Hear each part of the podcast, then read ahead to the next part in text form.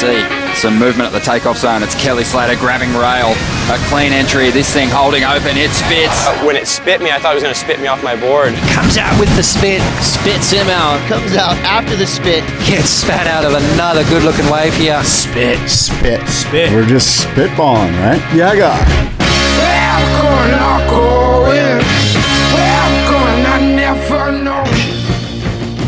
Yeah, guy. Yeah, guy. Welcome, everybody. It is our weekly podcast, Spit. David Lee Scales, Scott Bass, coming at you, talking all things surf and a few things not surf related. It is a Tuesday, January 26th of 2021. The month of January is almost done, Crazy. isn't it? I don't know. It goes by fast. Um, how's 2021 starting off for you as compared to 2020? 2020 in January seemed like all systems go. That's So, true. That's true. That feels like, speaking of feeling like a long time ago, that's like a decade ago now. Yeah. 2021, there's a lot of optimism for 2021. So, That's how I feel about it too, actually. Yeah. Um, it can only go up from here, right? yeah, it has to go up. Speaking of which, how did your Yeah. surfboard sale go on Saturday? It went surprisingly well. Good. Um, the weather cleared. So, from like 7:30 in the morning to around 11, the clouds parted and the the rain stopped, and um, it was definitely still wet out there, but uh, it was a big success. A lot of boards were sold, and um, it was a lot of fun too. I was worried you were going to get thwarted by the by the weather, by the rain. Well, I'm look at at around 11:45 or so, it just completely took over. oh, it did. Yeah, Okay. and everyone scattered, and it was over by 12:30 okay. because it was it set in hard and heavy there Saturday afternoon. What were the highlights of the show or of the uh, sales? Any cool boards? Um, yeah, there was a bunch of cool boards. One of the cool things was this friend of mine, Rob, showed up, set up shop at 7:30. He had four or five old 60s era longboards. Um, he threw them on his tarp, backed up his old pickup truck, and stood there. And and he had a little Dextra Pipo board too. Within five minutes, all of the boards, everything he brought was gone. No way. Yeah. Because he priced it right. I mean, he was like 150 bucks, you know? What? 150 bucks. Yeah, it was like these just kind of like early 60s era, you know, kind of like not too sophisticated, you know, cr- groovy longboards, you know? Um, were they something that he's been storing for that long, or Uh, he's got a bit of a collection. I think those are ones where he's like, just need to get these out of the garage, you know? right? Uh, what was pricing like in general? We were talking about how it's so hard to get a new custom board now, or the wait is so long, Yeah. and that's driven up pricing on the resale market. yeah, Did you see that? absolutely. There High was, uh, prices. I mean, you know, relatively high. Sometimes at these things, boards are like 200 bucks, you know, right. and I would suggest to you that at this event, boards were 350 $400, and people were moving. Pro- I sold a board for $500, Really? and I What kind of another board? board. Uh, I don't want to get into which boards I sold, but um, I sold a board for $500 and I sold a board for $300. Okay. And that's all I brought. It's two boards. You don't want to get into it because it might reflect on the shaper. Is that why? I mean, I just, I just want to keep my cards close to my vest. All right, fair enough. Um, I'm. It's funny with any other resale market. I want to get the best price possible. Surfboards are one thing where I actually want the pricing to go up. Yeah. I- hear I- I mean, I I have enough. I guess what it comes down to is ultimately I have enough friends in the business that um, that I feel like are not adequately compensated, and and it's like a travesty, right? And so I just want. And and the other thing is like the people that I see buying surfboards for let's say a brand new shortboard for 450 bucks, you know, from the local shaper. And I'm thinking to myself, that person drives a luxury car. they golf three times a week, they vacation a couple of times a year. They honestly can afford to spend a thousand dollars on if that was the price of the shortboard, they could afford to spend that. And so I kind of try to reconcile that with the shaper, who I also know, who doesn't own a property, who you know can barely cover taxes at tax time and has hard time keeping employees because they you know the employee can make more money just being like working on a construction site essentially like it's hard for me to reconcile to make those two things jive in my head Yeah. Well, that makes sense. I understand where you're coming from. So i'm all for increased prices and you Yeah. What What are you doing there? Are you stirring something? stirring my tea Tea. What kind of tea are you drinking? mint moroccan mint Oh, okay, a decaffeinated tea. um no i think it's got caffeine green tea All right. does green tea have caffeine Yeah. Yeah. Let's Yeah, have a little, little bit. of it. Yeah. I'm not Alright. um I'm not too affect adversely affected by caffeine in the afternoon. But it's a cold, windy day here and I thought it'd be nice. Nice afternoon treat. Little spot. Look at you with your. You got your like dinner jacket on. What is this? Got the logo on the the cup. What's that? L. I don't get it. It's my girlfriend's name. Oh, the It's her- logo, It's her The- mug. the brand. Yeah, it's not it's not like I got it. It's Right. her mug that I'm using. But That's sweet. At any rate, I wanted to kind of dedicate this show to surfboards because I did want to do a deep dive with uh, Stab in the Dark, and there's probably more to discuss as well. But what's on your agenda for today? Any feedback? Any emails? Yeah, I do have some stuff. Let's see. Um, Wait, real quickly. Sorry. Yeah, no, that's okay. Did you did you buy any used surfboards this weekend? No, I Okay. did, did not. But I did make an offer on a board today on Instagram. Let me see what he says here. A new board. No, used board. Okay. Interesting. Uh, I was going to be amazed if you sold three boards this weekend and bought six.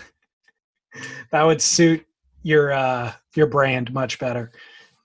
Guy didn't get back to me. He must not liked my price. Maybe. Well, maybe he's. Uh, I mean, I I don't respond to DMs sometimes for days. So Yeah. All right.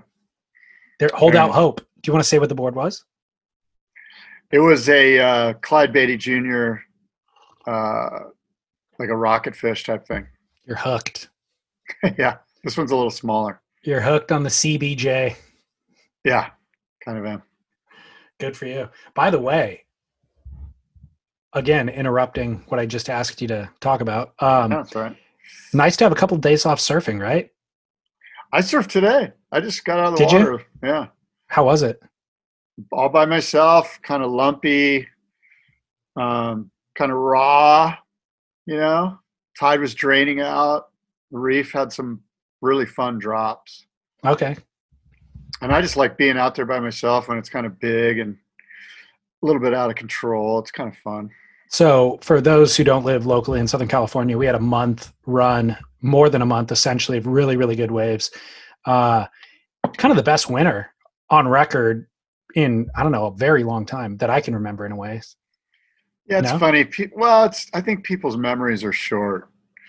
Uh, it, it's been a really great winter, and it's been a, a good winter, you know, and certainly in the top five in a long time. But I, I do recall maybe 15 years ago having Januaries that were just like this, where it was like every day, two sessions a day, glassy all day, pumping. Yeah. You know? I don't know the exact year, but I, I recall, and very similar to this too. Like it's like it happens for about a month or five weeks, and then the spigot gets turned off, and it's back to normal. Well, the last few days, then we got crazy winds and rain over the weekend. Um, but I was just thinking, like, it's a top. It could be a topic of discussion. Actually, is uh, do you appreciate the reprieve, the break from surfing? I mean, we all pray for surf and wait for those runs, but once it's over, do you actually appreciate it? Yeah, you know, a little bit because uh, there's a lot of work that needs to get done. There's a lot of shit that needs to get done. Like, frankly, wintertime surfing takes a solid two and a half, three hours every session out of my life. Whereas in the summer, you can run down for 40 minutes, get wet, feel good, come, you know what I mean? Get your exercise in. So, Yeah, you know, it does take some time, but um, at the end of the day, you and I need our exercise every day. And sadly, or perhaps happily, surfing is how I get my exercise. Work is, I think, what I'm referring to as well is I would be fine surfing every day, or I'd, I'd appreciate surfing every day, but that work just gets backlogged. And so when I get this reprieve of the last two or three days, I, I appreciate getting caught up on work, is kind of what it comes down to. Like I've had these merch podcast t shirts sitting here for over a week now, and I need to build the shopping cart on the website, and I don't have the time to do it because I'd rather go surfing. You know what I mean? So these Yeah. boxes of t shirts are just sitting here instead. Yeah. So I need the time for stuff like that. So, Yeah. anyways, I've enjoyed this little run of Monday through Wednesday now of, uh, or I guess it's Tuesday, Monday and Tuesday of just relaxing, Yeah. not No, having to sure. like check the waves incessantly. Right. Yeah, for sure. For sure. What'd you What'd you ride right now? I've been riding that twin fin, that 610 Ryan Sakal Saber twin fin. Yep, And um, yeah, it's been going Nice. good. Yeah. good, Yeah. good, good. Yeah, yeah. All right, let's get into it. Well, um, you know, we were talking about the big, the big day on the North Shore and well, in Hawaii, all of Hawaii last week, and our friend AJ sent a- a pretty good thought along in an email, and he said, "Did Nathan Florence and the North Shore crew that traveled to Jaws make the right call? Did they miss the day of days on the North Shore?" sort of an interesting question because I think we can all relate. Those of us that have a local spot that we surf all the time and that our hearts are sort of tied to. When you hear about those days that are really good there and you're not there, you're missing it, you feel kind of like something's off, something's FOMO. off kilter. Yeah, FOMO. And uh, do you think Nathan Florence and uh, those guys that surf Jaws feel like they missed the day of days on the North Shore? So, I agree with you about you're missing your local spot. You do feel FOMO, but there's another thing that I often feel as well, or that I've learned through maturity, which is be grateful for what you have, and also like uh, if you got good waves, don't worry about what other waves are doing elsewhere. You scored. Be happy that you scored. Yes, you could have scored additionally elsewhere, but you scored. Just be happy with that. That's kind of how I feel about it. Yeah. Well, I think you're. I think you're on something. Um, I got another email. It's kind of long. Let me see if I can get through it. Hey, David and Scott. My name is Tyler. I come to you from the East Coast. Just wanted to write this long overdue email to share my appreciation for the work you both do. I am ashamed it is taking me this long to support the show financially, but figured better late than never. Um, so it looks like he's going to be subscribing to He did. our, Yeah, he's set up. efforts. Cool. Uh, down the line, what has now become Spit was actually the first podcast I ever listened to. I found it back in 2016 when I was fresh out of college and working a mindless warehouse job in the Outer Banks, trying to chase the dream of surfing and riding my bike every day. So I started in the backlog and I caught all the way up to the current show over the span of a few months. No lie, I would listen to about four to five hours of surf banter a day just to keep myself entertained while I mindlessly packed boxes and filling purchase orders. It's pretty it's been pretty cool to see the growth of the show over the years and look forward to more for more to come in the future. P.S. I completely agree with Scott's entire worldview on Trader Joe's, which I thought was clever. I think I wrote back to both of you that I had no idea I had a worldview on Trader Joe's. I love that sentence. The idea that my worldview is just very specific, and it's like after we get the Trader Joe's question resolved, I'm probably going to be in a state of serenity. I would love to hear your take on Whole Foods. Whole Foods is um let's see where is there one around here? I don't know, but we have a place in Encinitas. I forget the name of it. I should know the name of it, but it has huge aisles. Gorgeous huge aisles that you can drive a tra- Mack truck through. There's no little old lady trying to elbow me out of the blueberry aisle. so I don't know. I'm a fan. um, you guys have. I mean, obviously, you got Seaside Market. Oh, look, I love Seaside Market. I was there today, but the idea of shopping there, have you ever been in there? Yeah. The Narrow- aisles, narrow- the narrow aisles are like yeah. this. Yeah. I can't even go in the aisles. I, when I go to Seaside Market, I have a very specific plan. So I'm going to go around. I'm going to grab my Lacroix. I have to Yep. go around, grab my Lacroix. There is one aisle I have to snivel in to get my chips, and then I beeline it all the way around. I won't deal with the deli at all. It's way too crowded.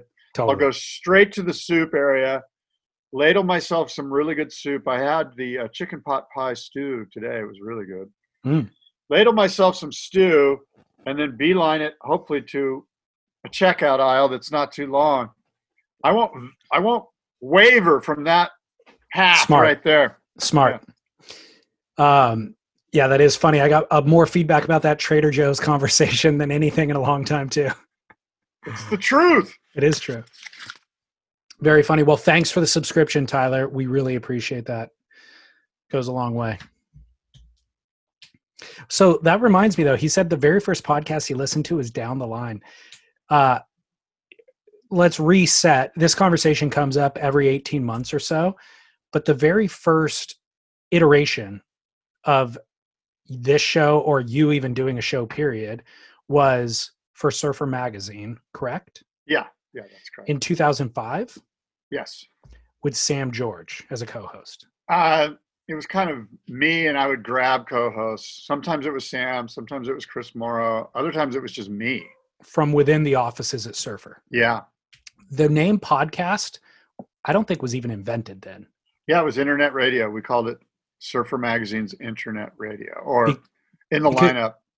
I think it Because you had to, because you had to go to Surfer Magazine's website to listen to it. There was no app on your phone, obviously. Right, right, right, So that's Exactly. why it was internet radio is you'd go to the internet to get it. And right. uh, at what point did you start incorporating it into an app? Do you even remember? Yeah, well, one of my technical guys, Kevin, was like, you know, like within maybe four or five months, he's like, "Hey, these things are called podcasts." you Okay. know, like they're Apple's calling them podcasts. You know, and so that's what this is. You know, and and you can listen, you can download them on your phone and listen to them. You know, so obviously, I I don't know the year the iPhone came out, but um, do you know the year the iPhone? Not off the top of my head. Anyway, when the iPhone came out, podcasts were a thing. You could, you know, so I think it coincides with that. and that i want I, I should go back and try to figure out what year it was maybe like because i think i'd listened to it on surfer magazine once or twice and then it went away and then i found i started listening to podcasts and i was um, doing a little bit of filming of surfing so i was on the beach for long stretches of time i was listening to other podcasts but i was like man i wonder if there's any surf related podcasts so i type in surf into the function and i found yours which I associated back with the Surfer Magazine iteration of it. And that's kind of how the ball got rolling. And then obviously I was like, I could get into this space. And so I reached out to you and was like, hey, because I think you went through two or three different co hosts. And so the show was being published uh, like inconsistently, essentially, when a co host would leave. So I reached out and I was like, dude, in addition to doing long form interviews, let's, I would love to also discuss news. And I know that your co-host is you know whatever had moved or whatever it was and so and that was 2000, Yeah. 2013 when i reached out to you Oh, cool. Yeah, one- so so when I I went to terrestrial radio, so I was on um, XTRA Sports 1360 in San Diego. Every Sunday morning, I was on radio, and they would we would do the show live, and then they would take the show and put it on their podcast. So there's a lot of down the line surf talk radio from XTRA Sports 1360 in San Diego that made their way to that iHeartRadio format, whatever, however you got the podcast, you got it. Um, so yeah, but but really, um, 2013 was really sort of, I don't know. I guess it's just another chapter, you know even been the longest, right? Like this has been this will be our eighth year. that right? crazy. That's crazy. But Yeah. yeah. I mean, even then in 2013, nobody knew what a podcast was. Yeah. Like when I was, I didn't even tell people about it because, and even when I'd like uh, reach out to somebody to interview them, they're like, uh, "What's a podcast?" You know, and where do I listen to it? And lots of them probably they never even listened to their own interview because they didn't know how to access it. But what I was going to say is, uh, how crazy is it? How much the platform has exploded since then?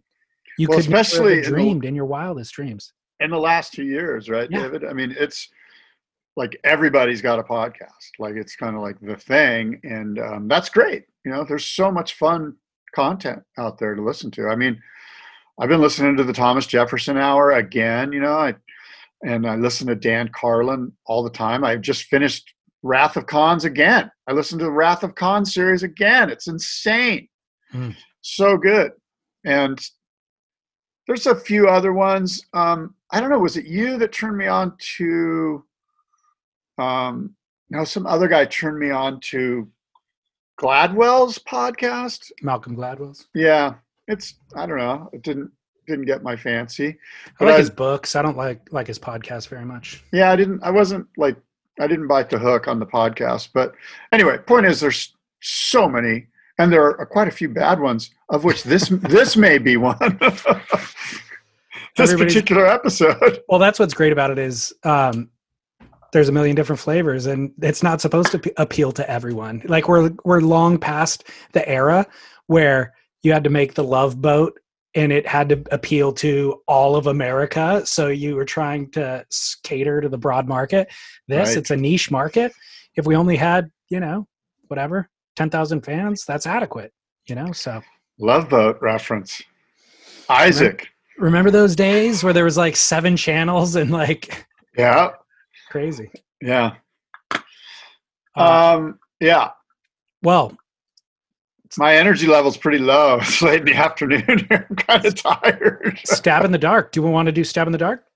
I mean, we can talk about it. The first episode came out, Stab in the Dark Taj Burrow. Um, I think they're putting out four episodes, and there are 13 boards. Did you watch it, by the way? Yes, I did. And Okay. this was the final um, nail in the coffin to get me to sign up for Stab Premium, by the way. Because I told you I've been wanting to for probably a month or so since they introduced it, but there was never a hook. You know, it was like, oh, I'll do it later. And then there would never be a hook to actually force me to pull out the credit card and do it. And in preparation for this, I was like, dude, I'm dying to see Stab in the Dark. And uh, it was worth it. The episode one alone was worth the price. I would tell anybody if you're not signed up for Stab Premium and you're unsure, spend the 10 bucks for this month alone. You can cancel after if you want, but it's worth the 10 bucks just to watch that. Well, I'll tell you, I, I, I've, I've been a, a subscriber to Stab Premium since it started, and it's only been around a couple months. But, um, I mean, I'm looking at the content right now, and it's pretty damn good. I haven't read all of them. I haven't clicked through all of them, but there's a feature called Post Career Blues: Mental Illness, Substance Abuse, and the World Tour Surfing. There's Stab in the Dark. There's Surfer of the Year. By the way, I haven't even looked at any of these, but I will. There's actually I watched this one. There's some beautiful blonde girl that I clicked on here. Winners of 2020, which is meet the surfers that had six, seven, and eight figure paydays during an otherwise uninspiring year. And it's a cool article about who's making money in surfing. Um, there's tons of really good content. I think it's worth. And I look, I don't. The guys at Stab don't even like me. I don't think. I'm not. I'm not getting. I'm just pitching it because I think it's good content. it's a relevant news story. I mean, our listeners have been wondering probably whether or not to uh, pony up for that premium subscription. But I will say, Stab in the Dark is worth it, and I think it always has been. I I've always appreciated the um, this franchise, but it's serialized now. Like you said, it's four episodes. It used to just be like a one uh, piece, like forty five minute kind of video project. I would say the the production quality is actually improved little interstitials, little graphics, um, uh, all for the benefit of it, I think. Let's start with Taj Burrow. I mean, Taj, so great to have Taj back. I didn't realize how much I missed Taj. It also reminds me that we need to bring personality back into surfing. I mean, and it's not like Taj is outlandish or sensational in any way. He's just charming as could be. He's funny, he's quick, and I hate to I mean I'm I, I don't want to point out anybody in particular on the world tour, he's Why better not? than he's better i mean he's better than you know like there aren't personalities anymore everything is so homogenized and i think it's a reflection of there's a lot of money involved and people need to mind their p's and q's and their sponsors they get media training and all this sort of stuff and it just makes everything so vanilla and homogenized taj comes from a different era and he's got personality and man it was refreshing to get a dose of taj I agree. I agree with everything you said. I thought he was great, and I, I'm sure he'll continue to be great. Um, he was, you know, forthcoming. He was sincere. Um, he didn't hold back. You know, um, he basically, you know, he talked about the boards. I think he wrote three boards or four boards. yeah Um, and and I agree with you that the, his personality shines. He's a great surfer. Um, he's sort of the perfect demographic for this show. Totally You know, like he's 42 or something like that. Yep. You know, I, don't know what it is, but it seems like maybe all the surfers I see are like between 35 and 55. you know what I mean? Like maybe it's where I surf or something, but seems like the demographic of surfers is middle-aged men. You know what I mean? So Taj is totally relatable. Yeah, it's really I've never thought about that before. But you're right. You're there's you, a- and- you and I are in the sweet spot of the demo. I, we kind of are. I mean, there's occasional grom here and there, but I, you know, when I think about where I surf in the parking lots and hmm you know, from Del Mar to Swami's or whatever, it's a lot of 30 year old dudes, you know, which is like kind of prime for this this stab in the dark thing. Well, good news is Taj is uh really surfing like a Grom. I mean, he is utterly ripping. Far from what you and I are probably riding, but I mean, he's riding high performance 25 liter shortboards. I mean, these things are tiny and he's utterly ripping. He's looking more fit than I've seen him look in a while. And by the way, I haven't seen him in a while. He's kind of disappeared, which good for him. I, I really think like it dawned on me I didn't know how much I missed Taj. And then it dawned on me I hadn't seen Taj in probably a year or two. And I thought good on him because he went all out on tour for a very long time. And now he's settled into family life. He's got a wife. He's got, I think she's even got a baby on the way. He's got a baby with her or a kid with her. And I think they might have a baby on the way as well. So good on him for disappearing and just getting out of the demands of the media spotlight. Okay, well, for the record, I never missed Taj Burrow. Really? no, not in the way that you have, apparently. I didn't know that I did until I just saw him again. And I was so grateful to have personality. He you is refreshing. It's refreshing. And I was a little bit skeptical, to be honest with you. I was like, ah, Taj, Right. he's second fiddle. They wanted Kelly. Right. Uh, you know, and um and it's funny because in it he's like, God, these things are kind of thin. They made all these boards way too thin for me. Yep. And you're thinking, yeah, well, they're for Kelly, who probably weighs a buck sixty, and Taj is probably roaming in at like a buck eighty, Totally. And by the way, that was never explicitly stated by Stab. which means That's- it's true. That's something that I mentioned here because I've been interviewing a bunch of the shapers who have actually submitted boards to them and they told me, you know, here's the dimensions of the surfer that they gave to me. So it either could have been Slater or uh, Filipe Toledo. And I forget, you know, but th- those are basically the two guys that it would have been in that size. And, but somebody else told me that they shipped the boards to Bali, which would indicate that it was for Kelly because Kelly was in Bali for three months.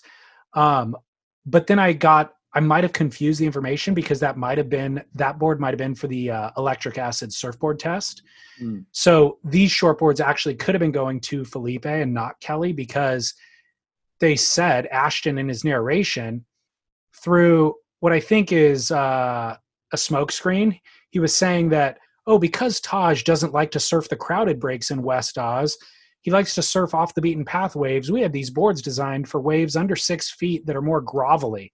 And I'm thinking, There's no chance because even Taj, it's West Oz first of all. So if Yeah. Taj is going to go surf like a lesser known spot, it's going to be over six feet and barreling. You know, Yeah. so that's total Exactly. BS. And you're right though. Taj alluded to it repeatedly. These boards are way too small, and I think it was with Graham Smith's board. Uh, it's made for slopier, grovelly waves. This board is not made for high performance waves. It's made for crappy waves, essentially. So that detail, I had a really hard time getting around throughout every board that he rode. It was like, well, that yeah, the board has um, kind of limitations because it's not made for those style of waves. You know, that was a little bit of a Yeah. letdown for me. Yeah. I see where you're coming from. That does make sense. They're clearly too small for him. Well, what's cool about them, right, is that well, first of all, there's 13 of them, right? Yeah. And as as you know, in each at the beginnings of each stab in the dark, they put all the boards in front of the surfer, and they suggest to the surfer to try to figure out which board belongs to which shaper, or do a guessing game, if you will, a matching game. And um, some of the guys in the past have been really good about going, oh, this this feels like this is my shaper, or this one's from whoever. And Taj absolutely fumbled it, which was part of that charm that you were talking about. The fact he's like, I don't know, hell if I know, you know, like Yeah. he was kind of like, I'll try, but and he got them all wrong, you know, and um, that was kind of fun, you know. But even probably more interesting than that is that all of these boards were glassed by Justin Tiernes at Dark Arts here in San Diego, so they have that vacuum bagged carbon construction, super light, and every board has the same construction. They're all they were all done by Dark Arts, which uh, I think is kind of cool. I don't know. I'm a big fan of JT's and what he's doing. definitely worth discussing. So there's uh they've tried to incorporate a common denominator of construction in the last couple of episodes. I, with Mick Fanning they did all EPS epoxy boards. So this is the common denominator here. And I mean kudos to Dark Arts. I mean this is a huge opportunity for them to showcase what they do. Can you uh I know that you interviewed Justin for the boardroom podcast. Can you explain more about the tech itself? Because we've had vacuum bagging in surfboards before. We've incorporated carbon fiber before is that simply what it is or is there any other detail Well, that's basically what it is. You know, it's just carbon fiber cloth, excuse me, carbon fiber cloth um, vacuum bagged. Um, I'm sure that Justin has some proprietary techniques that he wouldn't even tell me about, uh, you know, during the podcast. Stuff that, you know, after years and years and years of doing this type of thing, you learn little tricks of the trade. Um, I know that he made me a board that was almost too light for me. Mm. It was it came in at like five pounds or something. And I was just like, holy shit, man. And he was like, I know, I think I made that one too light. I don't, I don't know what I know, let me make you another one. And we're gonna make it, a bit, you know. So they're they're, gonna make me another one that's five pounds is too light. Man. well what size board was it it was like a six two oh okay performance trifin. so um are the blanks poly or eps Uh, I don't know. I'm gonna. I'm not sure. I'd hate to. St- I'd think that they're EPS, but I really don't know. I, I really don't know. um and what does that process do for the boards what's the idea behind it Well, I believe the idea is to get as much resin out of the cloth and out of the out of the process as possible, and also to soak the fiberglass cloth, or in this case, the carbon fiber cloth, so that it's completely soaked, right? Completely wetted saturated and attached to the foam, obviously through the vacuum bagging. So, you know, like I said, I I'd hate to stumble on exactly all the the do's and don'ts of the techniques, but it's basically stronger and lighter. Okay. So the idea is by getting all the resin out, lighter board, probably less brittle as well, getting all the resin out, but the fi- the carbon fiber allows it to be stronger than fiberglass cloth would be. Exactly. Uh, what does it do in terms of flex pattern? How does it alter the flex pattern? you're, asking, you're asking me like I'm supposed to know. You interviewed the guy. You spent an hour with him. Oh, you know what? You should go listen to the podcast. Oh, okay. Boardroom Show podcast. Look at you. You're such a professional. Get Get out from under the bus and redirect towards your business. Uh, so I would say from watching Taj surf them, I have not surfed one.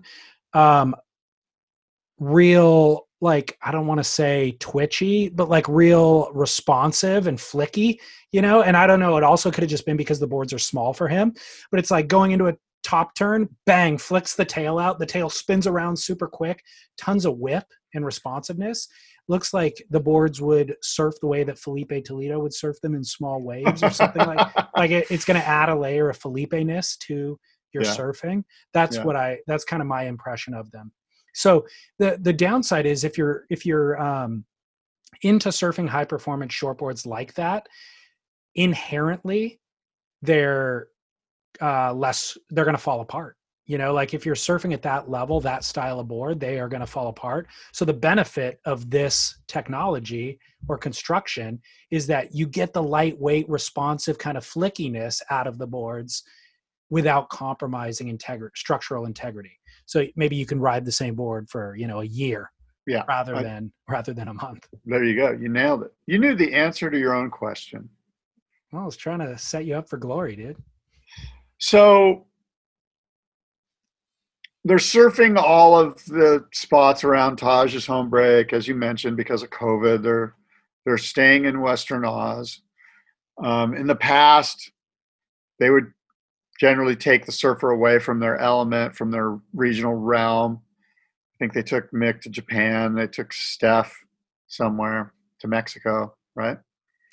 No, I don't know. I forget Steph. I thought Yeah. she was in Australia still, but yeah, maybe they she was. They do. Uh, Dane went to Max for sure.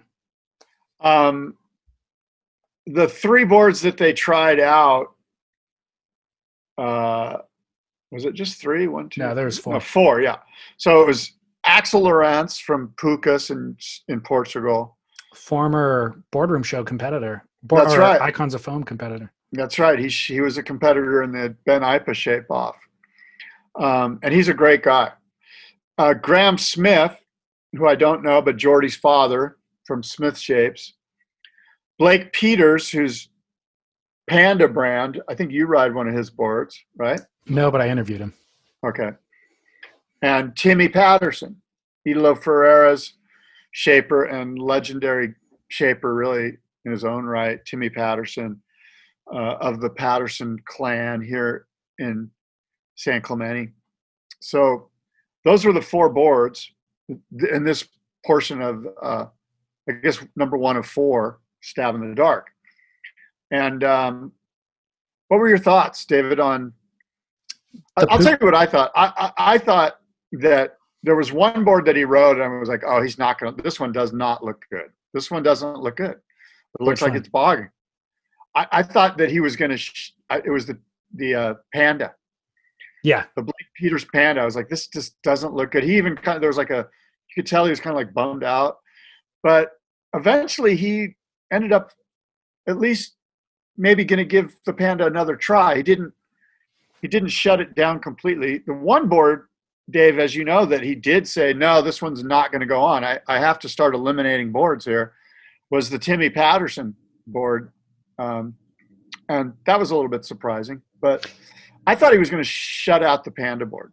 um, the Pukas looked the best to me without a question. I agree. Yeah. Absolutely.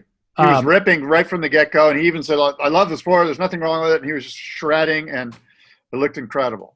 yeah, in the end, I wouldn't be surprised if that board won. But in this first episode, he didn't. Uh, the waves actually weren't as good as they're going to be throughout the rest of the series because we've seen previews for the rest of the series. But one thing that needs to be stated: you said I was surprised to see the Patterson not make it. Look, these things are so um, specific to the surfer. Like Timmy Patterson can make boards for a, wor- the current world champ amazing boards for the current world champ that work phenomenally for him that don't work for Taj Burrow. And of course, these weren't even made for Taj Burrow, but but but that statement is still true. You know, like this is just how unique what we're what yeah. look, it is as surfing that surfboard's an incredible surfboard. It just isn't one that for Taj somebody likes. else. Exactly. And the Panda works, I'm sure, incredibly for somebody else. Yeah. Taj didn't like it for whatever reason Taj didn't like it for, but that's why. Well, I don't think Taj disliked the panda. I think he started to come around and started to. He's like, there were some moments on this board that were incredible. That was just really phenomenal, and I want to give this one. I want to keep this one and give this one another try. I guess what this underlines, or for me and should for the listener is, or any viewer, is that you shouldn't ever walk away from Stab in the Dark thinking, now I'm going to buy the board that won the contest.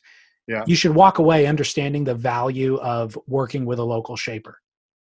Yeah, that's a good point. You know, and it's funny because uh, a lot of times I watch Stab in the Dark and I'm like, it, it's it's not really fair. You know, like Of course it isn't. Yeah. it's and and then I realized it's kind of about the big picture here. You know, like it's not. There's going to be a winner. There's going to be a loser, but everyone wins because we're examining different surfboards and different shapers, and it's and it's a neat format to do that. Totally, hundred percent. And I was watching Taj on crappy waves eh, fall, not make barrels, fully enjoying it. And then I thought to myself, is it that I like seeing the foibles and the failures in a session? And the answer was no. I don't want to see that if I'm watching an Instagram clip or some other clip.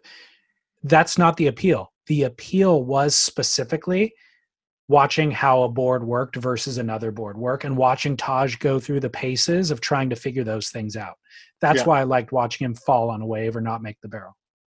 Yeah, and I totally agree with you. It, it is fun to watch him because you know, in his mind, you're kind of going through what he's going through. You're like, oh, that board caught right there. Mm-hmm. you know, and you can see the surfer in this case, Taj, going, oh, you know, maybe, you know, so it's a fun way to do it, right? And it's also really good when they comes when he comes into the beach and gives some commentary on each board. And as we mentioned earlier, he does a great job of that. You know, he, He does a does. good job of just going, you know, you could get somebody that's maybe too over the top in their commentary, like may, maybe too emotional about it, and you could get somebody that's super diplomatic that you're not getting any information out of them, you know. And in some regards, Mick might have been a little bit diplomatic, you know. And and I don't even know if diplomatic's the right word. Maybe he was just being polite, you know what I mean? But Taj is pretty good about going. You know what? I, this one's kind of shit. I don't ever want to see this board again, you know. Yeah. And then and then other boards are going. Well, this one didn't work, but it did work. I want to give it another try. And this one I really liked. I absolutely killed it. There's nothing wrong with this board. I would keep this board right now and put it in my quiver. Yep. Yep. Yeah. I'm a fan. I'm a fan, renewed fan of Taj and a fan of the money that I just spent for on Stab Premium. I feel good about it. Yeah, there's something about Taj, like it's almost like I I guess I felt like oh this is Taj's 2.0, you know, here comes 2.0. Like this is him trying to revive his content career or whatever. And the cool thing about Taj is you can kind of sense that he's like, yeah, I'll do it for you, no problem. Like he's almost doing them a favor, and Totally as is. opposed to the other way around. You know what I mean? Yeah. and that's I- what makes it refreshing to me is that he's like yeah i'll ride these boards for you okay we'll do it you know but it's not like he's clinging on hoping to see some resurgence fully agree and uh, don't think he has any interest in necessarily doing a 2.0 thing. exactly i think his 2.0 is this this brewery that he owns that he's part owner in over there Yeah. i think he's probably killing it Well, he's got, yeah, I'm sure he has a bunch of investments. And again, he's spending his time with his wife and kids. So good on him. And free surfing. I mean, clearly the guy is still at the top of his game. Um, transitioning away from that, I, this is kind of a not really a story, but just I saw the Connor O'Leary's latest video, Far East. Huh? Did- Exactly. I didn't think that you'd watch it. You okay? So you might have seen the Instagram clip. Connor O'Leary surfing backside uh, on a couple of rights in Australia on a stickerless Channel Islands. Do you remember this clip from two days ago? no Oh my God, Connor O'Leary is ripping. i'm a fan Yeah, I, I mean, I'm like i think he's a world title contender it's crazy how good he's surfing. yeah And so the question kind of that I wanted to pose to you was just uh wh- there's so many stickerless surfers after COVID that if you have a sticker on your board right now, it, it it's not equated to how good of a surfer you are necessarily, right? And so if and I think Damien Fahrenfort even said it in the Instagram section, he was like, "Hey, anybody the team manager at Quiksilver needs to take this clip to whoever is left on that team and just be like, hey, unless you're doing this, don't ever ask me for a raise, essentially. Because it's it's so true. Like, why did Connor get cut? And the reality is he probably doesn't have, you know, 200,000 Instagram followers or whatever. Yeah. But the the surfing was next level. Yeah. Like it would win any contest on the world tour if the contest Yeah. was held at that right, you know. It was really mind blowing. So good on good on Connor, but the sad thing about it was also well, you better go start applying for jobs because that skill set isn't really that marketable anymore. In our current economy, hitting it hitting the Well- lip backside 8 times really hard. Well, not only is it not marketable, there's no market for it. No, There's, there's no nowhere market. to do it. Yeah, it's a, it's it's kind of a sad thing. The sticker thing got me thinking. We're gonna, you know, what we're gonna see is we're gonna see a bunch of pros on the W on the WCT with like bubblegum surf wax sticker here and like a little rip curl sticker here. There's gonna be multi stickers. Like like uh, Gabriel Medina's board Yeah, or Gabe's is like or Jadson Andre. yeah. It's like The days of just one big H on your board or one big Nike swoosh are over. Totally. Um, you know, what would be better actually is if there were just non non-endemic brands too. Like Yeah. honestly, I'm fine with that, and I think there's certain examples of that. Stephanie Gilmore has Nikon stuff like that. Kai Lenny. Kai Lenny's got a couple. Um, Sally Fitzgibbon also Yeah. has a couple. I think she has she like, like got wheat almond. Bix or something like That's actually some sort of- Steph. some sort of breakfast cereal or something. I think I think St- Sally has almond milk, almond breeze, or something. But good on her. You know what I mean? Like, I'm, I'm fine with that. Oh, Speaking of nowhere for Connor to wield his uh, backhand, you want to hear some details about the tennis tour in Australia? yeah, I sent this over to you. I think I sent it to Nick Carroll too. Yeah, we But- talked about it briefly last week, but I listened to a podcast called The Ticket with Tracy Holmes that a listener sent, and they had tour direct. This is a news podcast out of Australia, uh, ABC, I think, news. Yeah. Um, they had tour director Craig Tiley, tour director for the tennis tour. Yeah. Uh, Craig Tiley, and he was explaining some of the details about the the hoops that they've had to jump through in Australia. He said they organized between the athletes and the support staff and all that 1,217 people. They quarantined them in three different hotels for 14 days. Every single one of those people was tested every single day.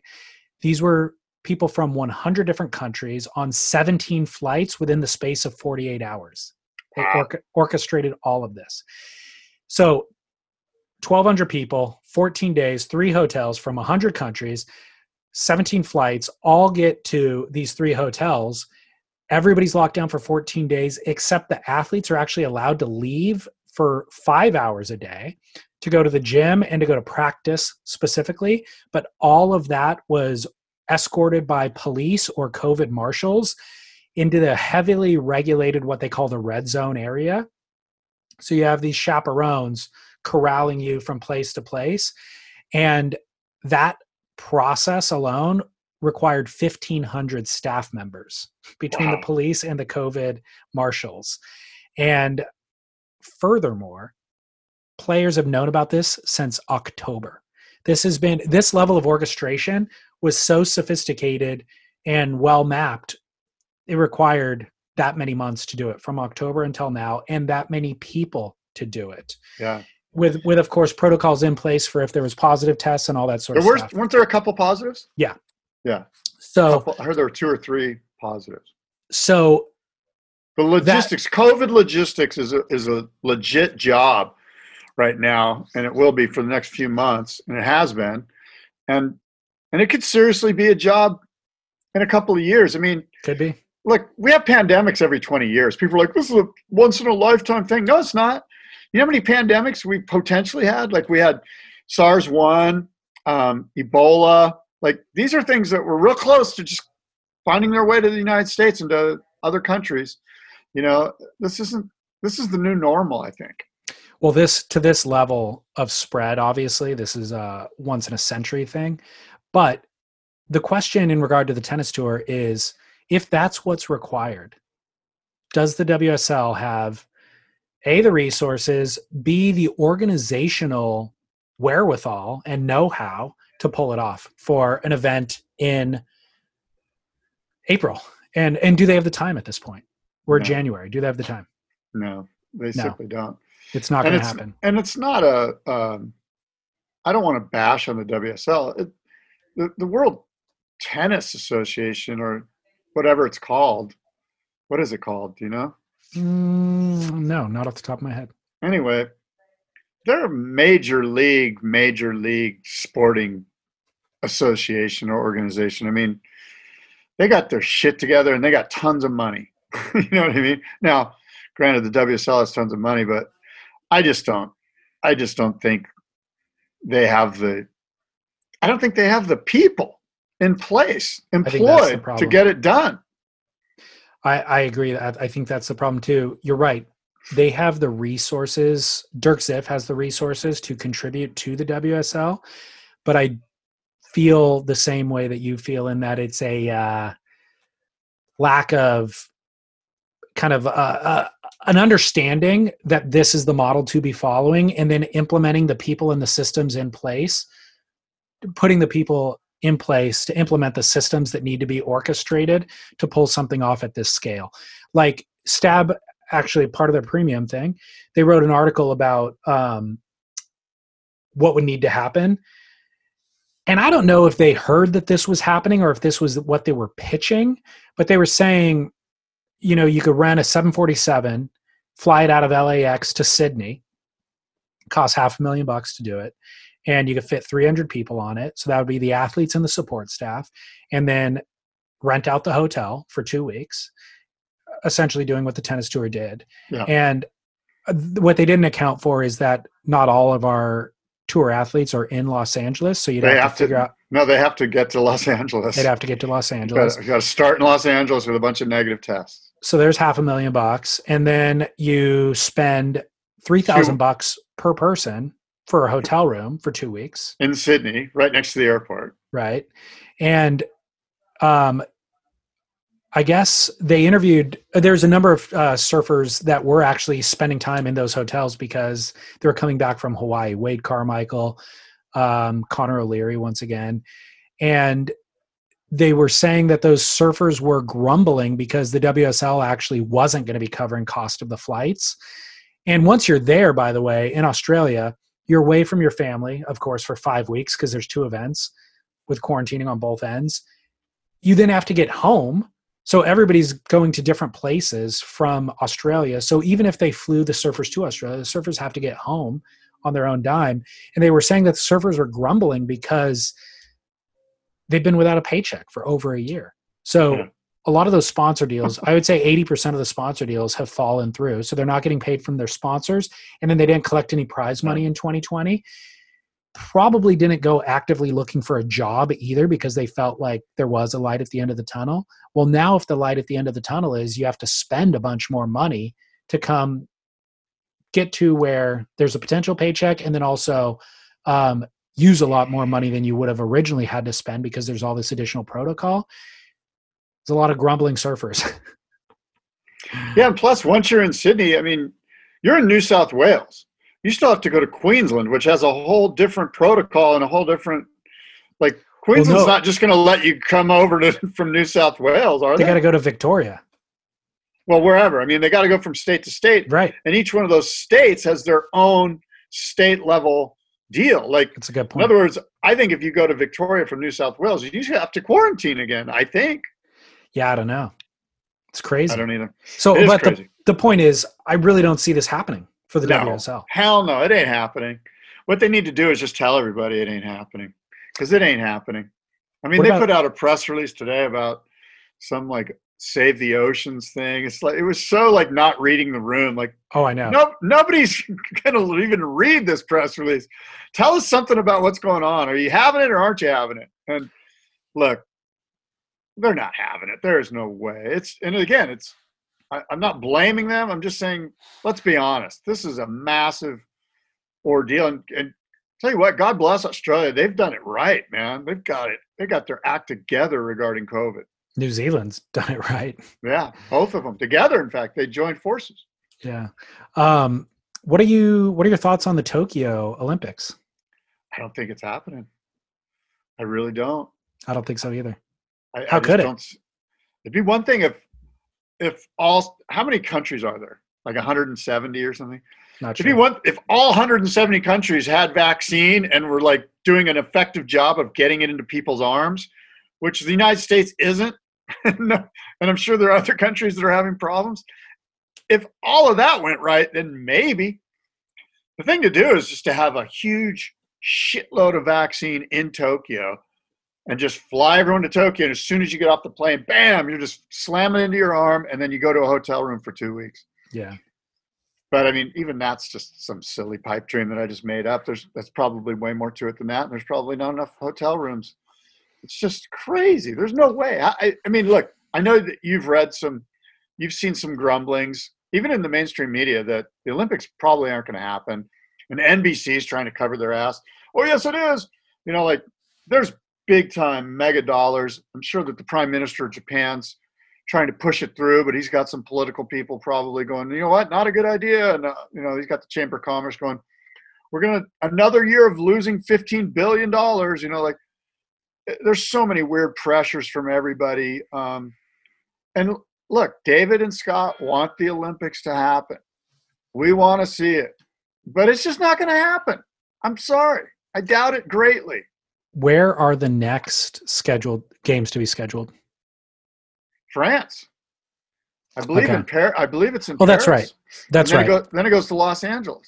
That's right. Because I forget that was a news story we talked about here a while back. Was um, Chopu. the location for the surf event would be at Chopu. Yeah. So I'm okay with that. I'd I'd rather have the de- the debut be at Chopu anyways than no shit. a beach break. That's a great point. That'll be much. That'll bode better for. Uh, I mean, you and I both saw what the waves were going to be like on the scheduled day of the Yeah. Olympics in 2020, and it was hideous. yeah, totally. It wasn't even rideable. totally. I mean, it was gravel. It, it made your home spot of Huntington Beach look like Sunset Beach. I live in Newport now. Thank you very much. Oh, easy guy. You know what I mean? We elevated elevated our position in life. I see that long wallet chain dangling from your. you got the you got the white socks pulled up to the knees. Yep, you know me so well. Sophie's really a pit bull. she might have some DNA. Um, well, all right. Well, bummer for sorry to release that news to everybody here listening, but no Olympics, no WSL season for 2021 unofficially. You heard it here first. Yeah. Hey, we um we were talking last week about this so-called podium of like the Mount Rushmore of waves. We need to come up with a different name for it, but the idea being that there's 10 waves that we can all it's 10. Yeah, because I we have to make it ten. There's no way it can be four. Yeah, And that's yeah. why it's not. Mount Rushmore. Plus, we got Mount Rushmore for people's. So anyway, we got to come up with something besides Mount Rushmore. But it's the ten greatest waves ever written, Okay. or Influence. actually, that's that's a working title. It needs to change. 'Kay. It's because it's not the greatest waves ever written. It's influential is a better better way to phrase it. And we came up with these with these waves, and then I was thinking about some other ones that need to be on there. Like, how about this one? Brock Little's Waimea Bay barrel during the Eddy, for sure. right? And then if we go back to the free ride era, Shaun and MR in the tube together at off the wall, where MR burns Shaun and they just Without Uh, a doubt. Bill That is- Delaney's got him just it's insane. Like that's got to be one of them, in my opinion, right? Insane. Yes. And then I reached out to Matt Warshaw about this, and Matt hates this. At least I of think course he, he does. Yeah. he hates getting, And I go, look, I know you love doing this, but what do you think? And he goes, well, what about Hynson's first wave at Cape St. Francis? That's Yep. in the running, right? Like, I think mean, have we, to. we need to get 20 and then whittle it down, right? Yeah. And then he said that he would swap Greg Noll's Makaha wave for his third reef pipeline bomb, which I don't know. That's to be that's a debate. and then I said, look, Koa Smith's GoPro POV at Skeleton Bay has got to be there. And he's like, well, he thinks Cory Lopez's wave at Skeleton Bay, which I think was maybe one of the first ones. I think Koa's. I do too. Koa's is more seared into my memory. Yeah, and I think it's more. It's just fam- more famous. It's more like it was an oh my god, like Laird at Chopu Millennium Wave type of moment where you went, oh my god, did you see this guy's tube for like five minutes? He was in the barrel.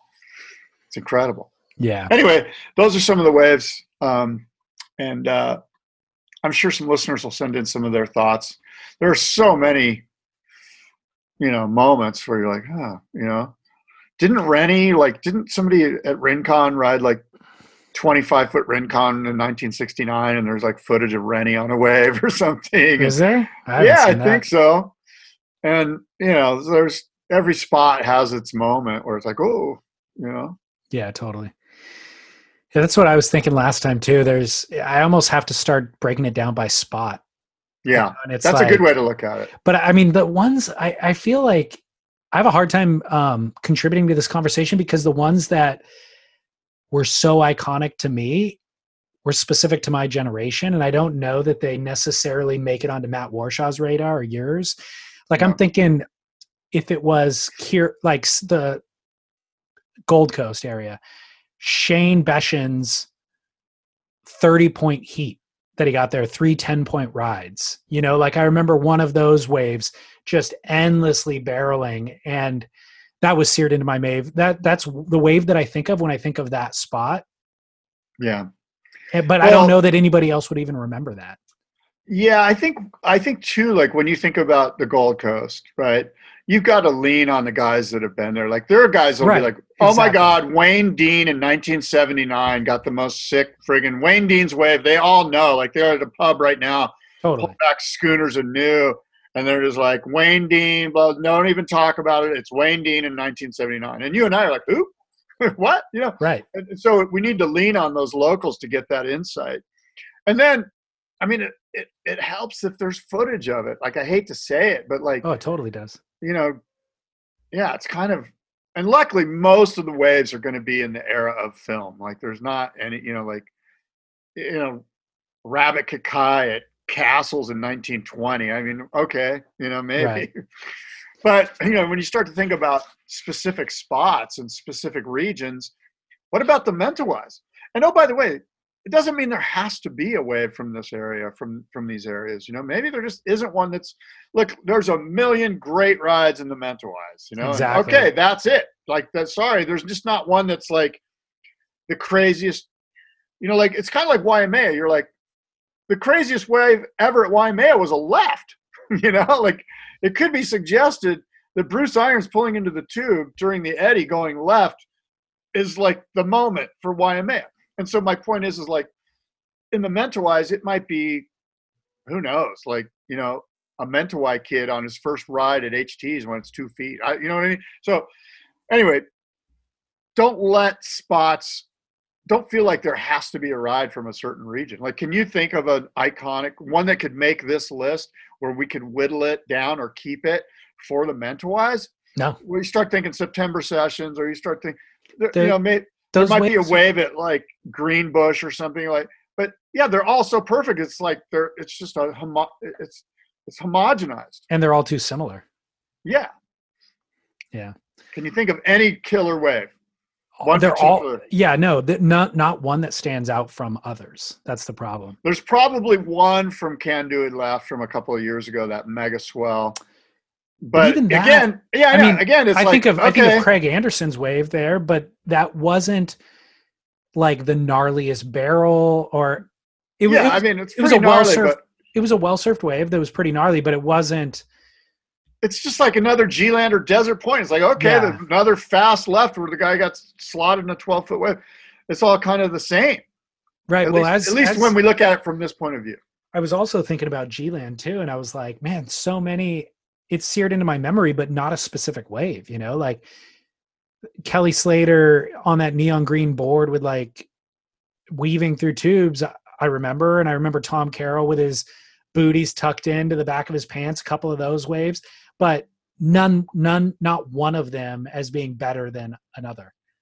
Yeah, exactly. These waves need to transcend on some level. yeah, Like the Shaun MR thing, when that happened, that was basically Bill Delaney going, Here, you're watching it right now. We are seeing not only the changing of the guard, but a new way that guys are riding the tube. You know, like they're, and and so these waves need to have that sort of oh my god moment, like Laird's, and you know, Well, there was one for me this past week, which is my must see moment. And it was Jamie Brisick's Instagram. He posted of Tom Curran kind of uh, bobbing and weaving at Rincon on a skimboard. And I was just my mind was blown. It was perfection. It's it it made me reset and rethink all of my surfing. It was like, what am I doing trying to pump down the line or or get to this section? He has maximum speed at all times. He has maximum speed in transition. Just his body mechanics, everything, everywhere he goes on the wave. It's not because oh, I could do a big ripping cutback right here. No, he's redirecting right here so that he can bank off the bottom for the next section that's down. The, like it was just seamlessly fluid poetry in motion. Tom Curran on a skimboard. I got to see this. I'm excited to see this. You you fired me up to see this. Dude, he's gnarly. It's Oh, so yeah. gnarly. And it's modern. It's current footage, like from recent. And you're going, dude, the this from last swell or something like from the last couple of weeks. probably, yeah. Yeah, And amazing. The thing like- is, you got to realize though is that Tom can paddle out on that, and everyone just parts. Like, there's no way you and I could paddle out at Rincon on a skimboard. We might get one or two waves, but I mean, you know what I mean. With yeah, totally. Tom, they just go, dude, let him go. Let it's just you know, Yeah. he, he's the master. Well, I would never be able to ride a skimboard in that fashion in any way on any type of wave, but it is translatable to either your short board or your mid length or your long board. Just the way that he's doing it is the way that you would do it no matter what you're riding. Yeah, it's I've, incredible. I've been lately, I think I mentioned this to you, but one of the thoughts that I put in my head when I surf these days is to surf with dignity. Mm, Because a lot of times I can catch myself trying to do this or do that or yep. whatever it is, you know, wank the board down the line. And I'm like, man, this is not dignified surfing. Totally. And so when I think to myself, surf with dignity, and it doesn't just affect the way I ride the wave, it affects the way I am in the water too. But 100%. surf with dignity, and that's what Tom Curran does. He Totally. surfs with dignity. Like he's like, and he and and when you surf with dignity, when you surf smoothly and with style, you're you're. I thought about this in the water today. You're really paying homage to the wave itself. You're like going, "This is my dance partner. I'm not going to tear you apart, or maybe I am if it's, you know." But I want to. I want to respect the wave. Respect the wave. Let understand that this is a piece of energy that's been gifted to you, and surf it with dignity. Hundred percent. That's that's exactly what I was trying to refer to when I said it made me reset and try to think about the way that I surf. Was um, you said wanking the board down the line? That's what I'll do. I'll like start thinking about how to like improve. Or I did this last time, so now I'm going to do this this time, and I'm going to hit it harder. I'm going to do like all of that. Get Well, rid of that. So here's the thing: excavate that. Why? Why do you want to do those things? Do you want to get a photo taken? Do you want people to go, "Oh, I saw you ripping"? Do you, like what is the thing behind that? And when I examine that within myself, when I'm like, "What? Why am I really surfing like this?" Like, you know, it changes my perspective. It's pull up your uh the text that just came through i just sent it to you so you can watch it in real time uh but you're absolutely right it is all ego it's ego driven it's me trying to get better at it Yeah. you know and which by the way when i try to do i get worse at it because i'm not doing the dignity i'm not doing the dignity thing Yeah, we got to do the dignity thing. are you pulling it up do you have Yeah, I'm, access I'm it watching it right now. Oh my god! Okay, look at him. He's looking behind, like I mean, there's times where I would be wanking it so hard trying to do a turn where he's just standing there. You Yeah. know? And then he and then he looks down and he's like, "Oh, okay, I'm going to carve down to the bot like a down turn, down carve and pushing off the bottom." Do Like you ever see the fins on this thing? no. Is it finless? No, it's No, he's fins. I've seen the fins in other clips that he's riding. It's those S wing, those long, skinny S wing fins. I see some fins out of the. They look smaller though. But what flow, right? Yeah. I tell you what, when you ride a board that thin, it's it's a whole new ball game. The speed you get because you can ride so much higher, right? When you have a thin board, you can ride higher and stay higher for longer. So anytime you need speed, you're just dropping down a little bit. You know, it's not like mm-hmm. you have some two and a half, three inch thick surfboard that's just going to drop you down to the bottom of the wave, and you will lose the speed zone. Yeah. Well, Jamie um, tagged, he said, thanks, Common Household Spider in his caption. And Common Household Spider is a longtime listener of this show. So shout Oh, out to he, them. oh, he filmed it. I don't know if he filmed it or if he just sent it to Jamie. Jamie just said thanks to that person. So, Oh, cool. Well, thanks to Jamie and to the Spider Fellow. um, and by the way, I know Rip Curl's working on a feature film with Tom that's going to be coming out shortly, like literally within a week or two. Oh, good. Um, and I think it's Vaughan Blakey Yeah. that is making it, uh, directing it, which should be amazing. Yeah, So I have high hopes for that. I do too. You know what's interesting? No booties for Tom. Yeah, that is because he's often wearing booties. Yeah. He's a booty fan. January tw- January twenty eighth. So two in two days that film's coming out on Rip Curl. Look forward to that. I, I do too. Um, My so that was my must see moment. Did you have one or can I give you a Duke? no, give me a Duke. My Duke is Brett Barley. What did he do? he gave a surfboard to a guy that he crossed paths with uh, at Pipeline. So if you go to his Instagram, you can see the clip. He's paddling into a wave at Pipeline. There's somebody else who's paddling into a wave at Backdoor, and they're going to have to cross paths. And both surfers, they're just far enough apart to where they didn't see one another. And it looks like it's the worst situation ever. Like there, it almost looked unavoidable. Thankfully, they're both professional enough. The other guy actually pokes and starts to endo, Yeah. and Brett is professional enough to where he then just barely navigates out of the way. But it's a it's a situation at a gnarly wave and a gnarly, very gnarly spot right at the takeoff spot that they could have gotten into real, real trouble. yeah. And they also both were wi- well within their rights to come up and start screaming at one another or start swinging yeah. and apparently they handled it very dignified uh, and brett the guy i guess the guy's name is the other surfer's name is maddox yeah. and uh, said unfortunately maddox's board broke and he's not a professional surfer he's just a regular dude out there and so maddox's board broke and they got up they made sure that one another was okay they went in to assess the damage and brett gave maddox one of his six eights as a replacement for the board that Brad- maddox broke Oh, that's pretty so cool. that's Very why good. he's my Duke of the Week.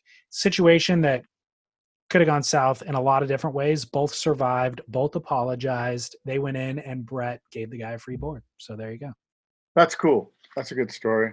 Glad Yeah. to hear that. That's good stuff. So, Yeah, man. all right, Scott. Okay, well, look, pretty good show. Not our best, not our worst. Um, Wow. yeah, Okay. yeah. At least from my vantage, I, I didn't bring the energy. I'm I, I think maybe people like a low energy Scott. You know, Oh, you maybe. can't make that assessment for them. yeah, exactly. All right. Well, look. Um, until next time. Well, wait, hold it. But there's more. Oh, tell me. We have the California Gold Surf Auction.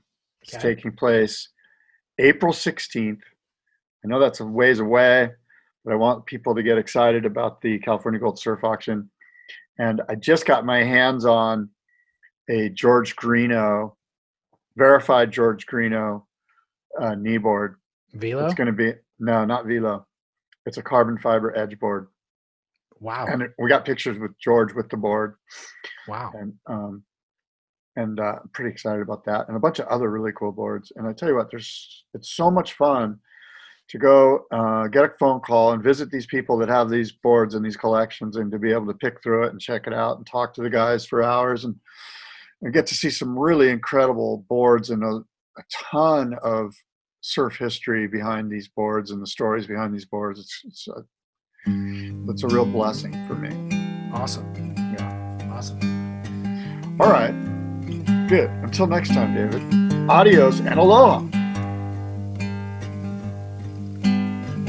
I went to the doctor and the doctor said, sit down, I got some bad news. Said, put your pants back on, tie up those shoes. Well, I braced myself for the worst, I knew this could mean the end. He said, you'll never, ever, ever surf again. Never surf again. Said I'd tell you as your doctor and as your friend. I'd take a few days off and let this sink in. But I knew from the first that a dream had come to an end. You'll never,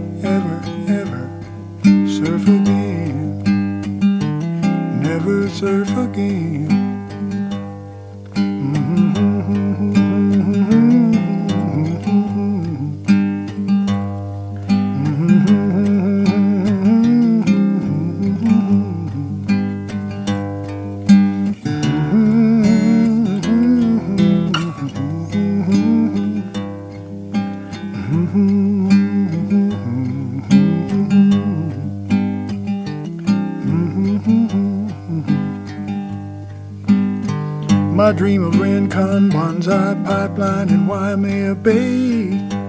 From one second to the next, just faded away. But there's nothing you can do when the doctors say